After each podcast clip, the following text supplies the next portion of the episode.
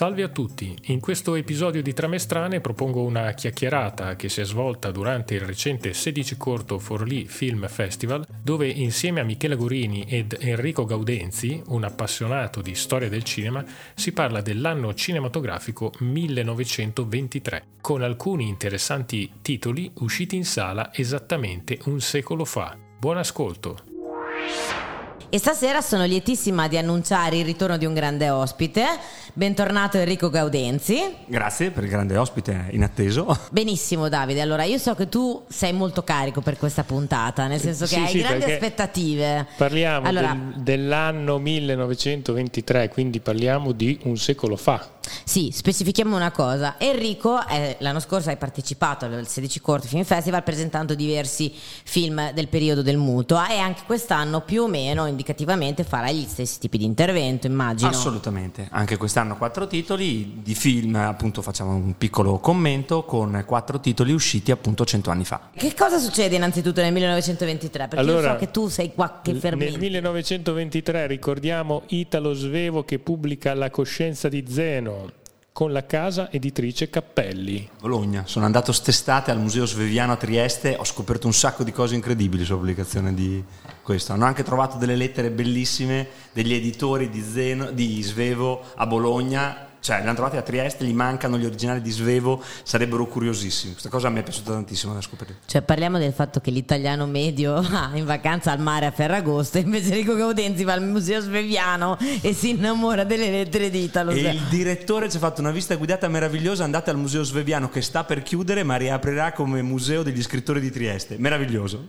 Bene, il 3 marzo negli Stati Uniti esce il primo numero del Time, viene pubblicato nel 1923 Bambi, la vita di un capriolo di Felix Salten. Non il primo, ma uno dei più importanti cartoni dello studio Disney. Non sapevo fosse stato pubblicato il racconto nel 23. Vedi. Il 6 marzo negli Stati Uniti Johnny Weissmuller nuota i 400 metri in 4 minuti e 57 secondi, nuovo record mondiale. Perché citiamo Johnny Weissmuller? Perché è stato il primo Tarzan sullo schermo. Grandissimo, è vero, è vero. È vero.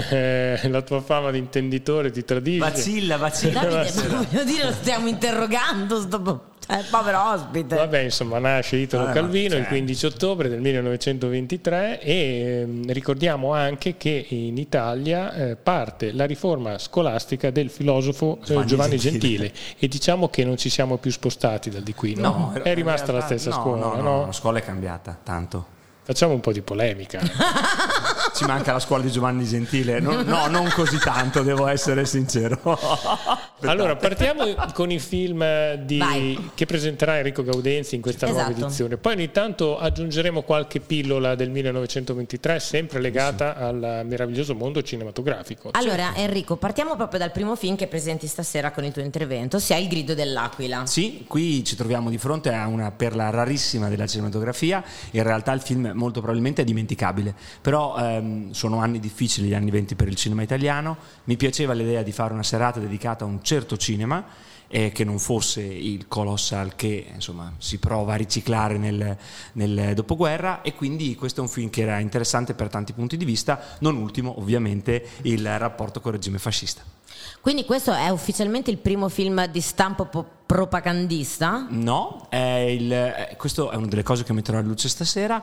Ehm, è un film che ha scarsissimo successo e tutti noi che studiamo questo periodo storico siamo stupiti da quanto questo film non venga aiutato nella circolazione dal Partito Nazionale Fascista. Nonostante questo è fatto da un produttore ufficiale, poi cercheremo di capire perché uso questa dicitura, è un fantomatico istituto propaganda nazionale fascista con sede a Firenze. È l'unico film che produce, Stasera racconterò che lo produce solo formalmente perché poi in realtà è la Montalbano Film il vero produttore del film. Ehm, Montalbano Film che però non è di proprietà statale. no, è una casa privata fatta dal signor Montalbano che voleva valorizzare un grandissimo giovane attore sulla scia di quello che avevamo visto i vari Jackie Kogan eh, ed è suo figlio. Il giovane prodigio casalingo non, ha successo, quindi la casa inizia ad avere delle difficoltà economiche e cerca di riappianare i suoi debiti producendo questo film negli anni 20 da questo istituto. Il film andrà malissimo, ehm, però è interessante proprio perché ci racconta diverse cose del nascente fascismo e soprattutto perché mette in luce quelli che possono essere stati dei limiti di questo film e quindi qual era l'ideologia fascista nel primo anno, diciamo così, di governo. C'è una sola copia che è custodita a Roma in Cineteca Nazionale e non siamo certi che quella coppia sia integra, per esempio. Già questo è un primo tema.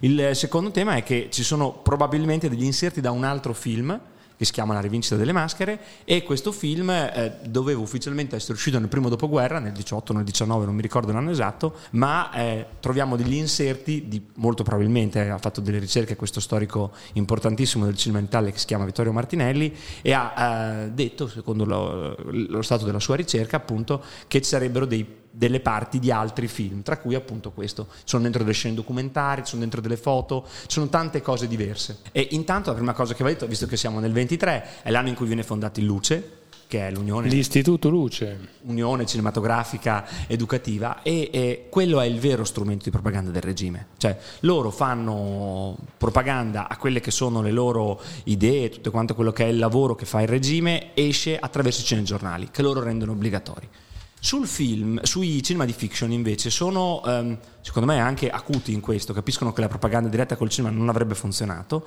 e quindi lasciano in realtà molta libertà. Fino agli anni 30 sono pochi gli interventi che fa il fascismo per risollevare il settore cinematografico, quando mette le mani dentro, quando inizia a dare dei contributi statali importanti, quando istituisce il Festival del Cinema di Venezia, comunque crea una categoria, per esempio a Venezia, per il miglior film di propaganda però... Beh, ricordiamo che comunque a Venezia la Coppa Volpi sì, è ancora intitolata tuttora a un gerarca fascista. Eh, quindi... Fondatore del festival, assolutamente sì. L'elemento, che insomma sarebbe un elemento di riflessione, sì, no? Esatto, sarebbe anche Senza ora di cambiare il nome. Culture, esatto. esatto. Possiamo però tranquillamente iniziare a ragionare su questo, sono d'accordo. Per quel che riguarda però l'uso propagandistico dei media, diciamo che fino alla seconda guerra mondiale o poco prima, alla fine degli anni 30, sicuramente il lavoro non è così diretto. Invece in Germania vanno al potere più tardi, si ispirano ampiamente al modello mussoliniano, cosa che in realtà a parole fanno un po' tutti, perché Mussolini a parole eh, riconosce l'importanza del cinema tutti riconoscono il lavoro fatto da Mussolini sulla propaganda, anche Roosevelt molto probabilmente si ispira a quello che è successo in Italia, per guardare oltre il problema delle dittature. Mm, sul cinema di fiction noi forse rimaniamo più indietro e in Germania riescono a lavorare passatemi il termine, anche se parlando del regime nazista non era auspicabile, riescono a lavorare un po' meglio. Ecco. Quindi diciamo che la scelta che fa il regime fascista è più di eh, usare la propaganda, cioè di divulgare la propaganda tramite l'Istituto Luce, quindi il documentario, piuttosto che tramite... L'informazione. Noi, noi oggi li chiamiamo cinegiornali, ma è quello che noi vediamo in tv, il, tel- telegiornale, il cinegiornale, il meccanismo era quello. Mentre in Germania siamo più sul settore fiction, sul settore cinematografico. Tutte e due le cose. Ah, ok. Ok.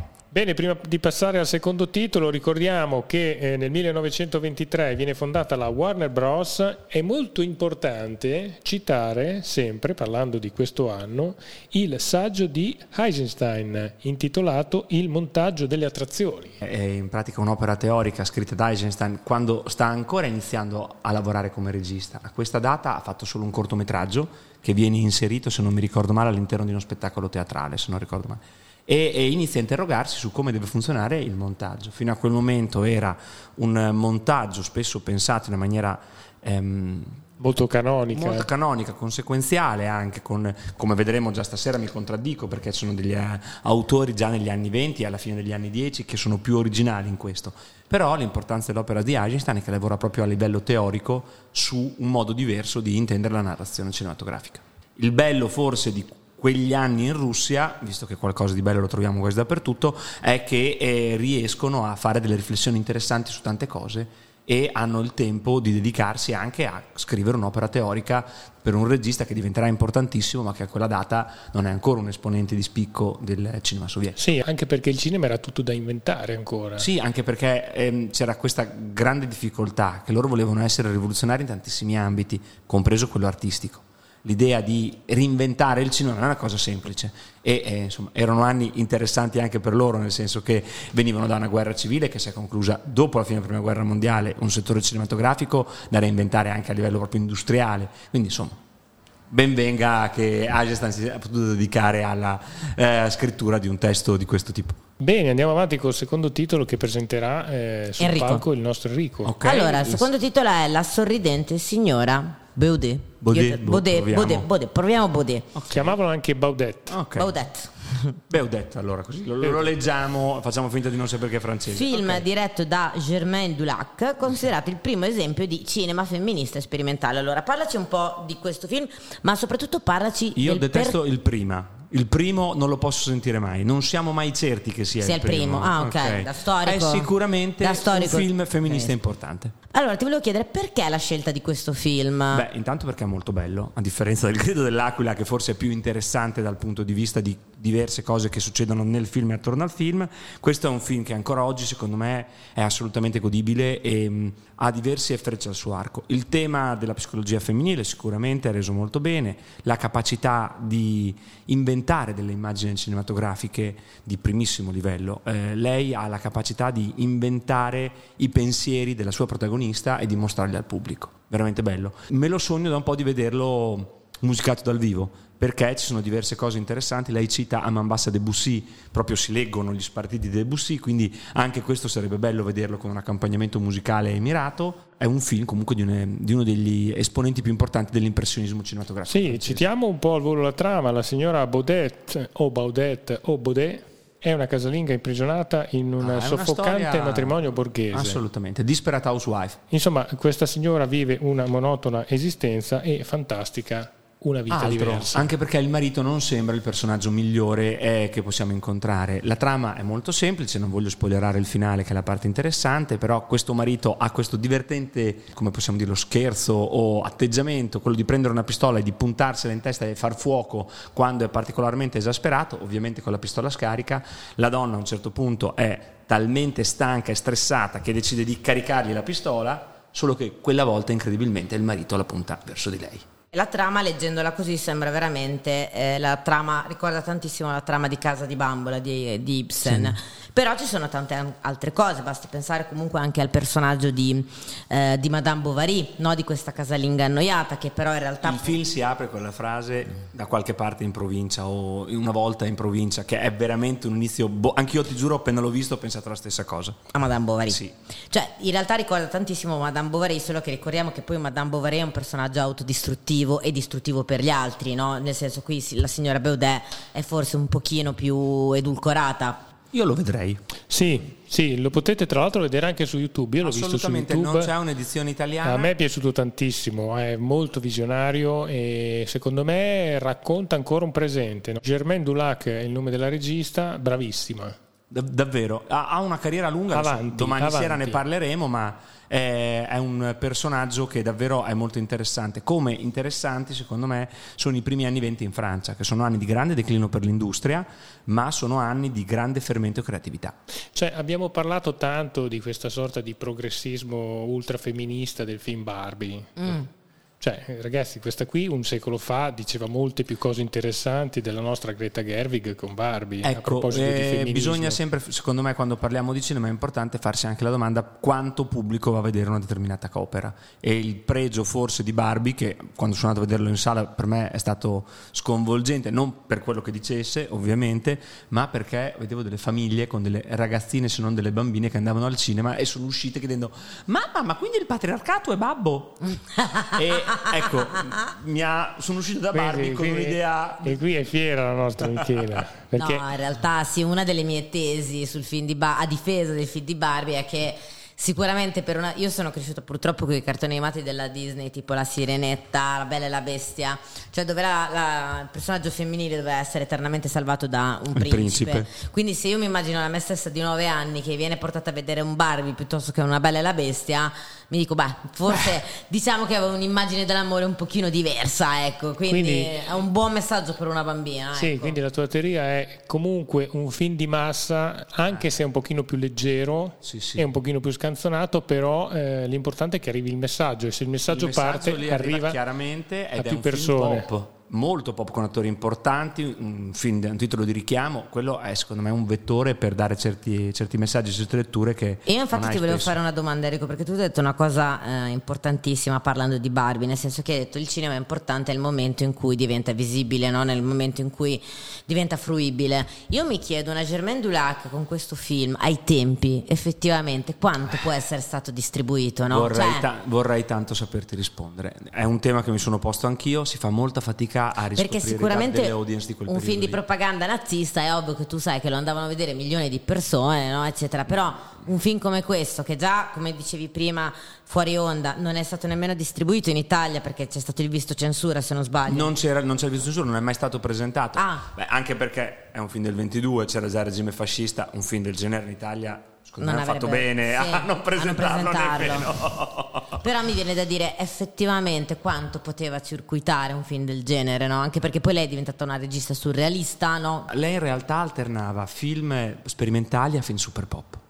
E ha girato dei serial anche prima di questo, anzi in contemporanea a questo proprio. Eh, per cui io non, non ti, non ti voglio rispondere perché darei una risposta inventata. Non ne abbiamo Ma un'idea. era un'autrice a tutto tondo, scriveva anche dei saggi. Assolutamente, lei è veramente, per come la vedo io, una figura molto interessante. Aggiungo, abbiamo, ehm, recentemente, alla fine degli anni 90 mi sembra, sono stati scoperti anche dei suoi esperimenti per creare un cinema sonoro. Quindi Sì. le prime registrazioni, le prime no? Eh, delle registrazioni molto interessanti fatti l'anno dopo eh, il cantante di jazz, che come tutti sappiamo è il primo film sonoro della storia del cinema, sono fatte da lei in Francia eh, per musicare ehm, delle immagini che lei utilizzava come commento alle musiche, che è un lavoro opposto se ci pensate a quello cinematografico a cui siamo abituati quando pensiamo al cinema sonoro. Lei invece parte dalla musica per poi arrivare alle immagini. Sì, avanguardia francese. Sì. E questi per esempio sono spariti, non hanno mai circuitato e sono stati ritrovati solo recentemente. Allora, prima di parlare del terzo film che presenterà il nostro Enrico Gaudenzi a questo 16 corto 2023, ricordiamo il 1923 come l'anno dei Dieci Comandamenti di Cecil B. DeMille. Esce La strada di Carla Grüne che viene considerato uno degli esempi più tipici del cinema espressionista tedesco ed inaugura il genere di film muto denominato Strassenfilm. Il film sulla strada, sì. È stato un derby terribile, ho passato l'estate a chiedere, un'estate orribile come già svevo, ma non è bastato, ci voleva anche il derby tedesco sul cinema espressionista. Mi sono a lungo interrogato su quale potesse essere la scelta migliore per l'edizione di quest'anno tra questi due film, perché anche la strada è davvero molto interessante. Comunque Davide, tu non mi hai citato che esce sempre nel 1923 Salomè, Sì, sì, Salomè. che tu sai di- essere un mio cult perché chi c'è in questo film? Allora- Come scenografa e costumista? C'è la moglie di Valentino, La Natasha Rambova, che si diceva fosse... lesbica. Eh certo, Davide. Vabbè, Comunque insomma. questo Salomè, tra l'altro, è un omaggio a Oscar Wilde, ma è il famoso Salomè che cita Billy Wilder in Sunset Boulevard, quando la nostra Gloria Swanson sta dicendo che sta riscrivendo il Salomè. Andiamo avanti col terzo film a questo Bene, punto. Ombre ammonitrici di Arthur Robinson. Allora, Ombre ammonitrici è un film muto del 1923 scritto e diretto da Arthur Robinson. Parliamo un po' della trama, perché qui allora, quando io ho letto questa trama, in realtà, Enrico, tu devi capire che io ho pensato a un altro film che Davide conosce bene, con Ugo Tognazzi, che io non so se tu hai mai visto, che è Cattivi pensieri. No, non l'ho mai visto. Comunque la trama è identica, solamente che a differenza di questo film c'è Ugo Tognazzi che fa Ugo Tognazzi, che è geloso di sua moglie che è Edwige Fenech e che praticamente per tutto il film lui se la immagina So cosa guardo stasera. Cattivi pensieri. Esatto. Ci cadi così dal piedistallo della cultura, vai a vedere Oh, che... io guarda, sono un amante di western, io proprio... Allora, sino io non so se il film Cattivi Pensieri sia stato fatto per far vedere Edwige Fenech il più possibile nuda o per permettere. ma io credo che a questa Ugo fosse Togna- un'opzione, in Esatto, effetti. o per permettere a Ugo Tognazzi di ristrutturarsi la piscina facendo Ugo Tognazzi. Perché... Beh, comunque eh, non, mi, non mi ricordo se l'ho visto o meno, però ce lo vedo benissimo Ugo, Ugo Tognazzi con i suoi cattivi pensieri. che per tutto il film si immagina chiunque incontri tra l'altro a un certo punto c'è addirittura Luke Merenda te lo ricordi Luke Merenda? Sì. Cioè, cioè che c'è lui che le fa le- l'addestratore di cavalli capito? se le immagina ovunque fornicare con chiunque Abbiamo capito? visto quale film guarderemo stasera. Stasera. Tra l'altro è proprio un classico film da i bellissimi di Emanuela Fogliero, no? Sì, Cioè, Comunque, Parliamo un po' della trama di questo film che come avete capito parla di questo marito geloso che vede dappertutto uomini che gli insidiano la moglie. Una sera crede di avere le prove della sua fedeltà quando vede l'ombra di avide mani che dietro una tenda sembrano toccare la donna. In realtà si tratta di un gioco di luce e ombre che porta alla luce tutti i suoi desideri nascosti. Sì, non ecco, spoilerò il finale. Non spoileriamo il finale, lo farò io tra qualche sera, magari però eh, credo proprio che insomma, in questo caso avesse ben donde ecco, di pensare male della sua signora, questo va detto. Cioè, nel senso che non ce n'era motivo. Che ce n'era molto. Ah, motivo, ce n'era motivo. Moltissimo motivo. Abbiamo sì. dato uno spoiler. Ok, no, ma è una delle prime sequenze. È interessante perché questo è un film, eh, intanto che oltre a essere espressionista degli elementi del Kammerspiel, che è un altro di quegli eh, stilemi, quel modo di fare cinema in Germania che in quegli anni si afferma e che avrà una grandissima influenza anche fuori dal paese. Ehm, è interessante perché eh, c'è molto il legame con la psicologia, perché in che modo loro migliorano, evolvono, evitano quello che potrebbe essere un finale tragico visto l'inizio, ma attraverso il sogno, che è il modo in cui loro vedono come le loro pulsioni, dove le porterebbero le loro pulsioni, cosa potrebbe succedere se non si autocontrollano e invece vivendo questa esperienza attraverso il sogno trovano un modo poi per uscirne in una maniera dignitosa senza che ci sia uno spargimento di sangue esagerato. Ma Ok, potremmo anche faccio- definire queste ombre cinesi come una sorta di cinema. Assolutamente, è proprio, si vede assolutamente l'intento metacinematografico del regista, è un'immagine chiarissima, questo signore arriva, tra l'altro il cast in buona parte è lo stesso di alcuni ruoli tecnici e artistici, sono gli stessi di eh, Nosferatu, quindi alcuni visi sono importanti, si riconoscono bene e, e qui si vede proprio un gioco metacinematografico. Quindi diciamo che è uno di quei film che si basa molto sulla- sulla- sull'idea base della psicologia di Jung piuttosto che quella di Freud. Assolutamente sì, anche. è un finale assolutamente consolatorio quello del titolo, eh, quello del film in questione, però ci troviamo di fronte a un film che comunque ha dei personaggi abbastanza interessanti, perché non, non ci troviamo di fronte a delle macchiette, ecco. Quanto c'è di morbosità in questo film? Tantissimo. Lotte Eisner, che è una grandissima critica del cinema tedesco di quegli anni, dice che è il film più sensuale che lei abbia mai visto. Cioè vuoi dire che è più sensuale di nove settimane e mezzo? Davide, ti sto per tirare una scarpa.